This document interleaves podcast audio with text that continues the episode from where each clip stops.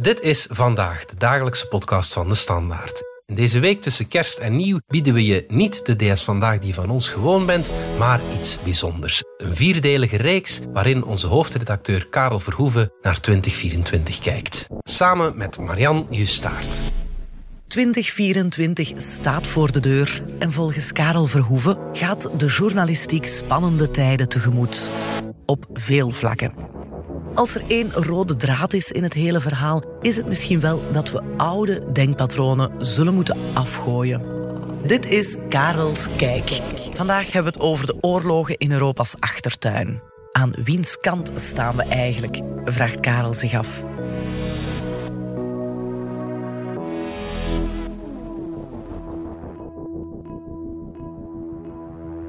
Dag Karel, dag welkom in de studio. Ja, het is die tijd van het jaar waarin we elkaar allemaal uh, vrede op aarde toewensen. Maar helaas, vrede is in sommige delen van de wereld totaal niet aan de orde. De voorbije twee jaar hebben we in onze krant en in onze podcasts natuurlijk, een video op onze site, heel veel gemeld en gemaakt over de oorlog. Hè? Ja, we dachten bij het jaaroverzicht vorig jaar al uh, de zwaarste oorlogsscènes achter ons te hebben. En kijk eens wat we dit jaar moeten doen. Um, Gaza heeft uh, de oorlog in Oekraïne toch uh, in nog in een ander licht gezet. Het geweld is directer geworden door Gaza. De schaal is groter geworden.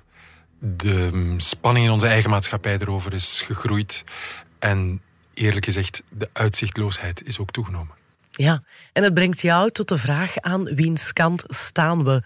Belangrijke vraag, denk ik. Nu, ik dacht dat wij dat beslecht hadden, zeker wat die oorlog in Oekraïne betreft. Want toen uh, Poetin binnenviel, hè, vierentwintig februari tweeduizend tweeëntwintig, kozen wij toch eigenlijk meteen kant voor Oekraïne. Ja, en dat uh, gaven we toen ook meteen toe. Nog voor de invasie van Rusland in Oekraïne was duidelijk aan welke kant wij stonden. Een dictatuur die op leugenachtige uh, wijze een land binnenvalt dat snakt naar vrijheid, dat zich wil aansluiten bij Europa. Poetin die Europa bedreigt met een nucleaire aanval, die de energiewapen bovenhaalt. Het was evident, het was een, ook een oorlog gericht tegen ons. Alleen voel je, bijna twee jaar later, dat daarover debat aan het groeien is binnen in Europa, tussen populisten en anderen, en bij de V S. En dat vermindert niet het idee dat media aan de kant gaan staan van Oekraïne, maar het verandert wel het gevoel van automatisme dat Europa steun zal geven aan Oekraïne. Er is namelijk het perspectief dat Europa dat niet meer doet. Er ontstaat verdeeldheid erover. Journalistiek vind ik dat, wordt de zaak daardoor interessanter. Mm-hmm. Geopolitiek en als commentator zou ik denken, dit is heel erg slecht nieuws voor ons, voor Europa, voor ons gevoel van veiligheid. Wanneer we in onze maatschappij een groot pleidooi krijgen, of een aansterkend pleidooi, mm-hmm. Laten we het nog niet groot noemen, maar laten we het wel aansterkend noemen, om um, ons terug te trekken uit de oorlog in, uh, in Oekraïne. Ja, en als we toch even focussen op de rol van die media, want dat zijn wij natuurlijk.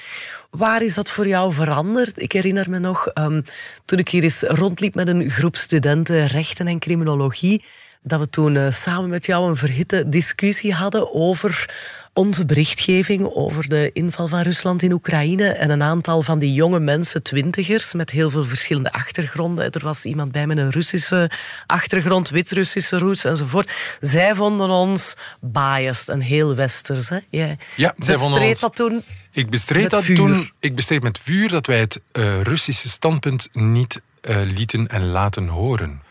Bij een nieuwe speech van Poetin geven wij woordelijk de speech van Poetin. We hebben sommige speeches van Poetin live vertaald op uh, de app en de site. Om de lezer voldoende toegang te geven tot het Russische standpunt is cruciaal in de berichtgeving. De meeste van onze bronnen zijn ook westerse bronnen. Mm-hmm. Uh, ja.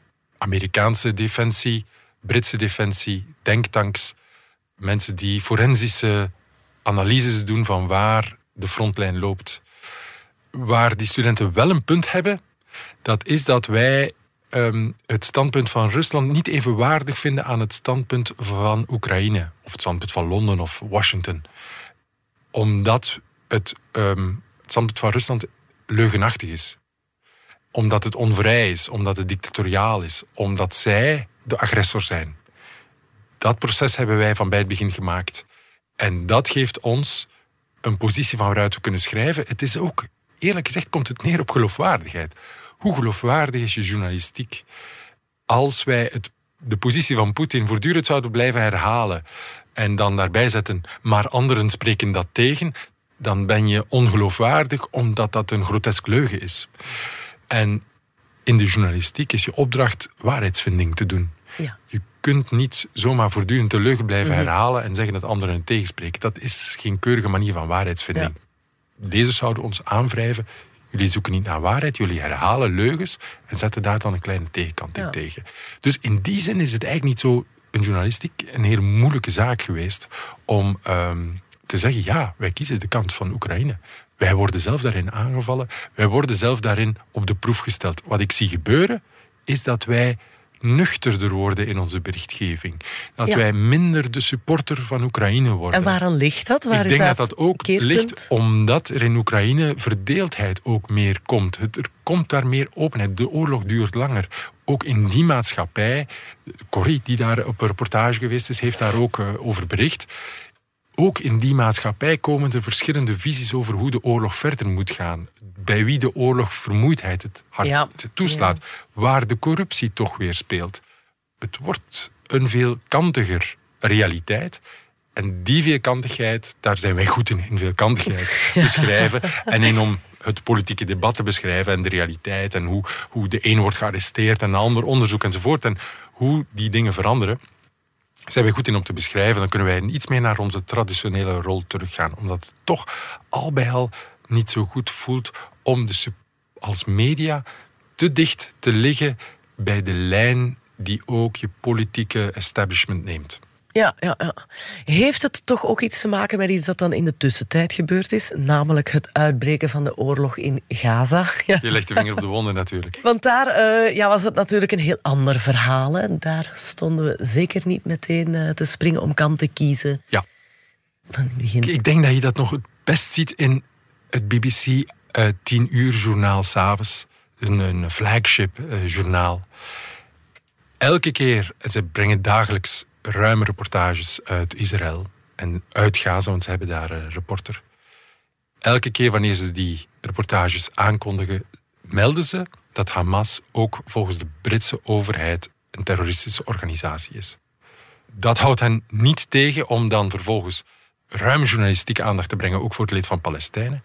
Maar je ziet daar, wij kiezen geen kant.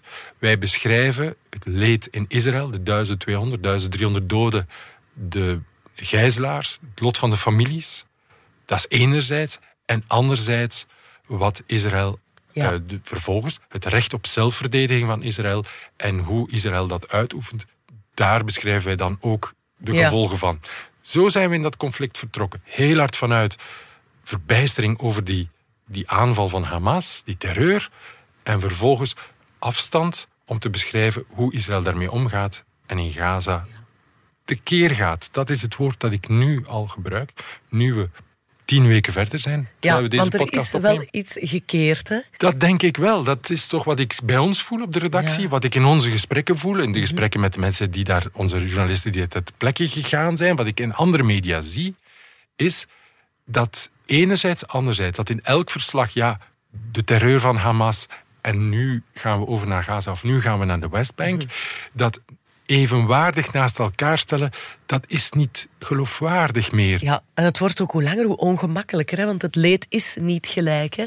De vergelding van Israël is zo zwaar en het leed van uh, Gazanen is zo groot, het aantal burgerslachtoffers stijgt zo hoog dat de vraag rijst, hoe breng je dat, wat schrijf je erover, ben je, ja. hoe onderzoek je het, hoe neem je het op zijn, hoe ben je zo waarachtig mogelijk daarover? Ja. En die waarachtigheid, naar mijn gevoel, maakt deel van die waarachtigheid, is dat je daar ook verbijstering over voelt. Ja. Ja. En zelfs, waar wij nogthans heel zuinig moeten over zijn, verontwaardiging. Ja. We moeten zeer zuinig zijn met verontwaardiging, maar soms kun je ja, voedt ze, is ze wel de stuurkracht van je, van je journalistiek. En alweer, alweer naar B B C wijzen, die toch heel hard proberen om de, de objectiviteit in persoon te zijn. Je kunt niet, geen goede journalistiek brengen. En goed, met goede journalistiek bedoel ik proberen inzicht te geven in wat er aan de hand is, zonder die emotionaliteit toe te voegen, die verbijstering over wat die mensen in Gaza aan het doormaken zijn. En met, het, met elke dag van extra bombardementen ja. stijgt die. En je ziet het bij alle Europese media die allemaal... We hebben geen Europese consensus over hoe we naar Gaza en Israël nee, kijken. Nee, nee, ja. Maar uh, je voelt alle Europese media met een veel groter... Ja, met een grotere emotionaliteit en met een grotere duiding kijken naar wat is daar in Gaza aan de hand. Absoluut. Want als, als journalisten klampen wij ons vast aan de feiten bijna. Maar mag ik dan zeggen dat we toch wat opschuiven richting... Uh, we moeten dan menselijke daarin krijgen. We zijn het bij ons verplicht. Het volstaat niet meer om enkel de feiten te brengen. Het wordt niet meer van ons gepikt misschien. Ja, ik, denk, ik denk twee dingen hier. Ik denk dat je terecht wijst... Ik blijf wel... diep overtuigd dat wij dienen om feiten naar boven te halen. En dat is meer dan ooit hier onze opdracht. Want er wordt, zoals in elk oorlogstheater, wordt ook in het theater van Gaza ontzettend veel mist gespuit, onwaarheden verkondigd. Dus het is cruciaal om uit te zoeken wie heeft dat ziekenhuis gebombardeerd. En die kinderen die doodgeschoten zijn, hadden ze wapens in de hand of niet? Enzovoort, die feiten. Of, in het geval van de, de gruwel van... van Hamas, zijn daar baby's onthoofd? Nee, er zijn geen baby's onthoofd. Is er een seriële gruwelverkrachting? Heeft die plaatsgevonden?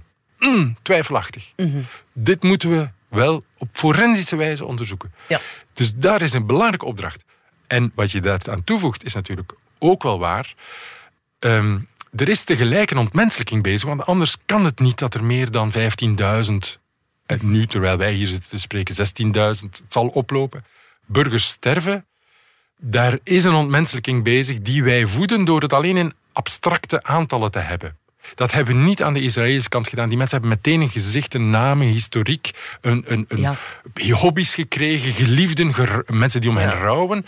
We zijn dat ook verplicht aan de mensen in Gaza, vanzelfsprekend. Dus wij moeten hen als mens portretteren. En dat is niet een emotie toevoegen om effect te krijgen. Dat is... via de emotie toevoegen, omdat die zo reëel is en omdat die toont, die emotie, over wie het gaat en welke impact dit heeft. De emotie is geen laagje slagroom dat wij er mediatiek aan toevoegen. De emotie is de essentie hier. Ja. Dus wij moeten wel weten, halen we, leggen we de vinger op de essentie, zijn we onze job goed aan het doen. En dat is wat die oorlog in Gaza zo complex maakt voor ons, want tegelijk... zit je natuurlijk met dat hele oude conflict, met die ongelijkheid van inzet, met de oude haat ja. en met de verbijstering die je ook hebt, dat Israël op die manier is aangevallen. En ook daar de empathie voor hoe zij dat ervaren, die, het, zij die zich veilig waanden na die historie, na de Holocaust, na al die pogroms in Europa, het, het land de, dat zich goed bewapend had, dat het beste leger heeft enzovoort, dat op die manier... doorbroken is. De angst die in Israël leeft, moeten wij goed snappen. Ook om het politieke gebruik van die angst goed te kunnen duiden. Ja. En nu klink je eigenlijk bijna forser als uh, soms in de commentaren van de kranten. Dat is wat je ook wel hoort bij, bij sommige van onze lezers, luisteraars. Van ook al tonen wij die emotie, tonen wij voor een stuk onze verontwaardiging, tonen wij de gezichten van de mensen en we hebben daar veel tools voor. Dan nog uh, zeggen sommige mensen, en misschien terecht, het is niet genoeg, het is nodig dat de media een ferm statement maken. En ik haal er graag een mail bij van uh, uh, random lezer die, uh, die jou ook uh, mailde van ik vind het volledig ongepast dat u geen stelling inneemt en met losse flodders schiet, meneer Verhoeven. Uw gedachte blijft bovendien nogal vaag en ik vraag me dan af wat de bedoeling is om niet duidelijk uit te pakken met een stop of een genoeg is genoeg. Op de voorpagina misschien in oorlogstijden. En je hoort het nog, hè, ook op X, het vroegere Twitter. Ja, de, de gemoederen zijn aan het verhitten, ook hier. Hè. En niet alleen bij uh, moslims of uh, bij de Palestijnse gemeenschap. Het is heel breed in onze maatschappij dat mensen het niet meer... Ja, ze worden er misselijk van. En dus kijken ze naar hun media om stelling in te nemen. Het is niet onze rol. Vandaar ook over Oekraïne is het nodig om toch met afstand te houden ten opzichte ja. van de staatsagenda. Mm-hmm. Ook hier, het is niet onze rol om een medespeler te worden en om um, uh, grote signalen te geven over een oorlog die zeer complex is. Het is wel een aanmoediging, vind ik, zo'n mail, om onze berichtgeving weer eens tegen het licht te houden met de simpele vraag, is ze waarachtig? Raken we hier naar wat er echt aan de hand is of kijken we van iets weg? Durven we iets niet zeggen? Want het is natuurlijk zo dat je een, een soort van ja, politieke gemeenschap vormt en dat binnen die politieke gemeenschap er een soort van consensus is over hoe je naar iets kijkt. Hè? Ja. Kijk naar, we hadden de Oekraïne en we hebben Israël, Gaza. Je, je hebt een breder frame waarbinnen je jezelf aan het opereren bent. Nu, als het dan gaat over wapens leveren aan Oekraïne, waren wij met De Standaard niet de grootste pleitbezorgers. Hè? Om dat wij hebben gepleit voor voorzichtigheid. Laat ik het anders formuleren. Met Europa hebben wij nog altijd geen helder einddoel gedefinieerd van wat wij in Oekraïne willen bewerkstelligen. Willen wij dat Oekraïne de Krim herovert? Willen we dat de Donbass heroveren? Willen we regimeverandering in Moskou? Dat hebben wij nog niet goed gedefinieerd. En voor je, als je in escalatie gaat, moet je weten waar je naartoe aan het gaan bent. En de vraag is ook, wil Europa, willen wij als maatschappij in escalatie gaan met Rusland? Ik vind het hele belangrijke vragen, omdat ook de V S willen niet rechtstreeks natuurlijk met Rusland in conflict gaan. Ja.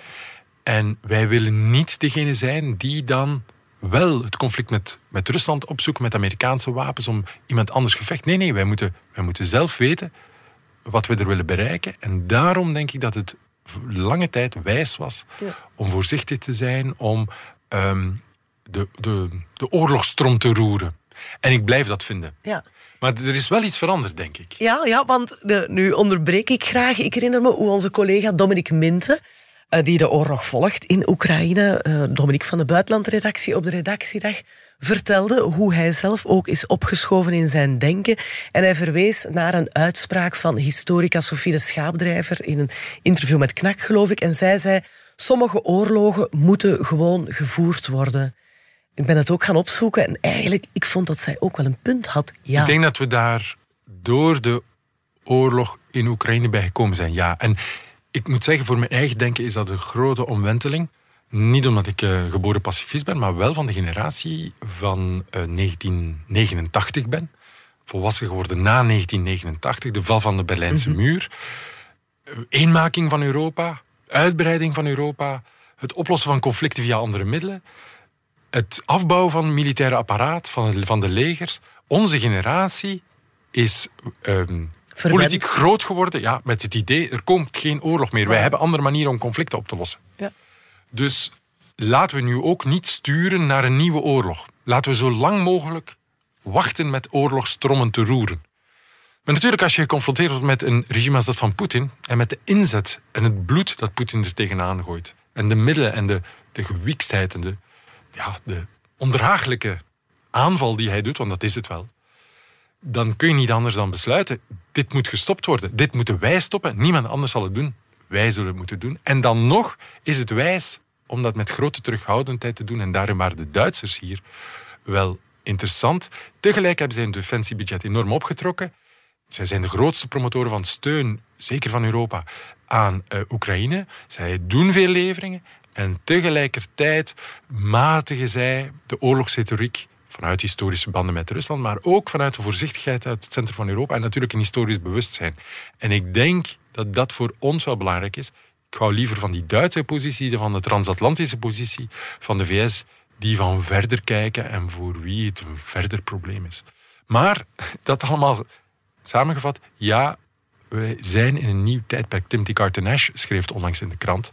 Timothy Garton Ash is iemand van het tijdperk net voor negenentachtig. Het verdeelde Europa. Hij is, nog, hij is nog als student gaan reizen door Europa vol dictators. Dus hij heeft ons zien veranderen in een, in een liberaal uh, continent. En nu zegt hij, er is een nieuw tijdperk. na de inval van Poetin leven we in een nieuwe wereld. Alleen hebben we hem nog niet gedefinieerd. En we hebben er nog niet breed de gevolgen van getrokken. Dus Karel, tot slot, ik kom terug bij onze vragen van in het begin. Als ik jou dan vraag, wiens kant kiezen we? Wat moeten we ervan onthouden? De kant van... Dat is, dat is wat twee jaar oorlog ons toch geleerd heeft. Kant van de menselijkheid. Dat klinkt misschien banaal. Maar ik vond het toch een schok om te zien hoe, um, hoe snel de mechanismen terug zijn waarvan we dachten dat we ze in de twintigste eeuw hadden gelaten. Mechanismen van massale leugens, van angst die door politieke retoriek wordt omgezet in haat, van blinde woede, vergelding en ontmenselijking. Want dat is de enige mogelijke manier waarop de vleesmolen in, aan het front in Oekraïne kan blijven draaien, waarbij er een record aantal Russen sneuvelen. Er is gigantische ontmenselijking, of waarbij in Gaza duizenden doden blijven vallen. En dan is het onze kant, aan de kant van de menselijkheid, en dat houdt in een iets juridischer positie, denk ik, in te nemen. De kant van de mensenrechten en het oorlogsrecht. Want als puntje bij paaltje komt, bij het beschrijven van feiten en de vraag welke feiten vinden wij nu relevant om uit te zoeken en te beschrijven en die groot in onze platformen te brengen, dan moeten dan toch die feiten zijn waar verontwaardiging voor nodig is, omdat ze indruisen tegen de basis fundamentele rechtsregels waarvan wij als westerse maatschappij vinden dat ze het fundament zijn van onze beschaving. Karel, hartelijk bedankt. Jij bedankt, Marianne.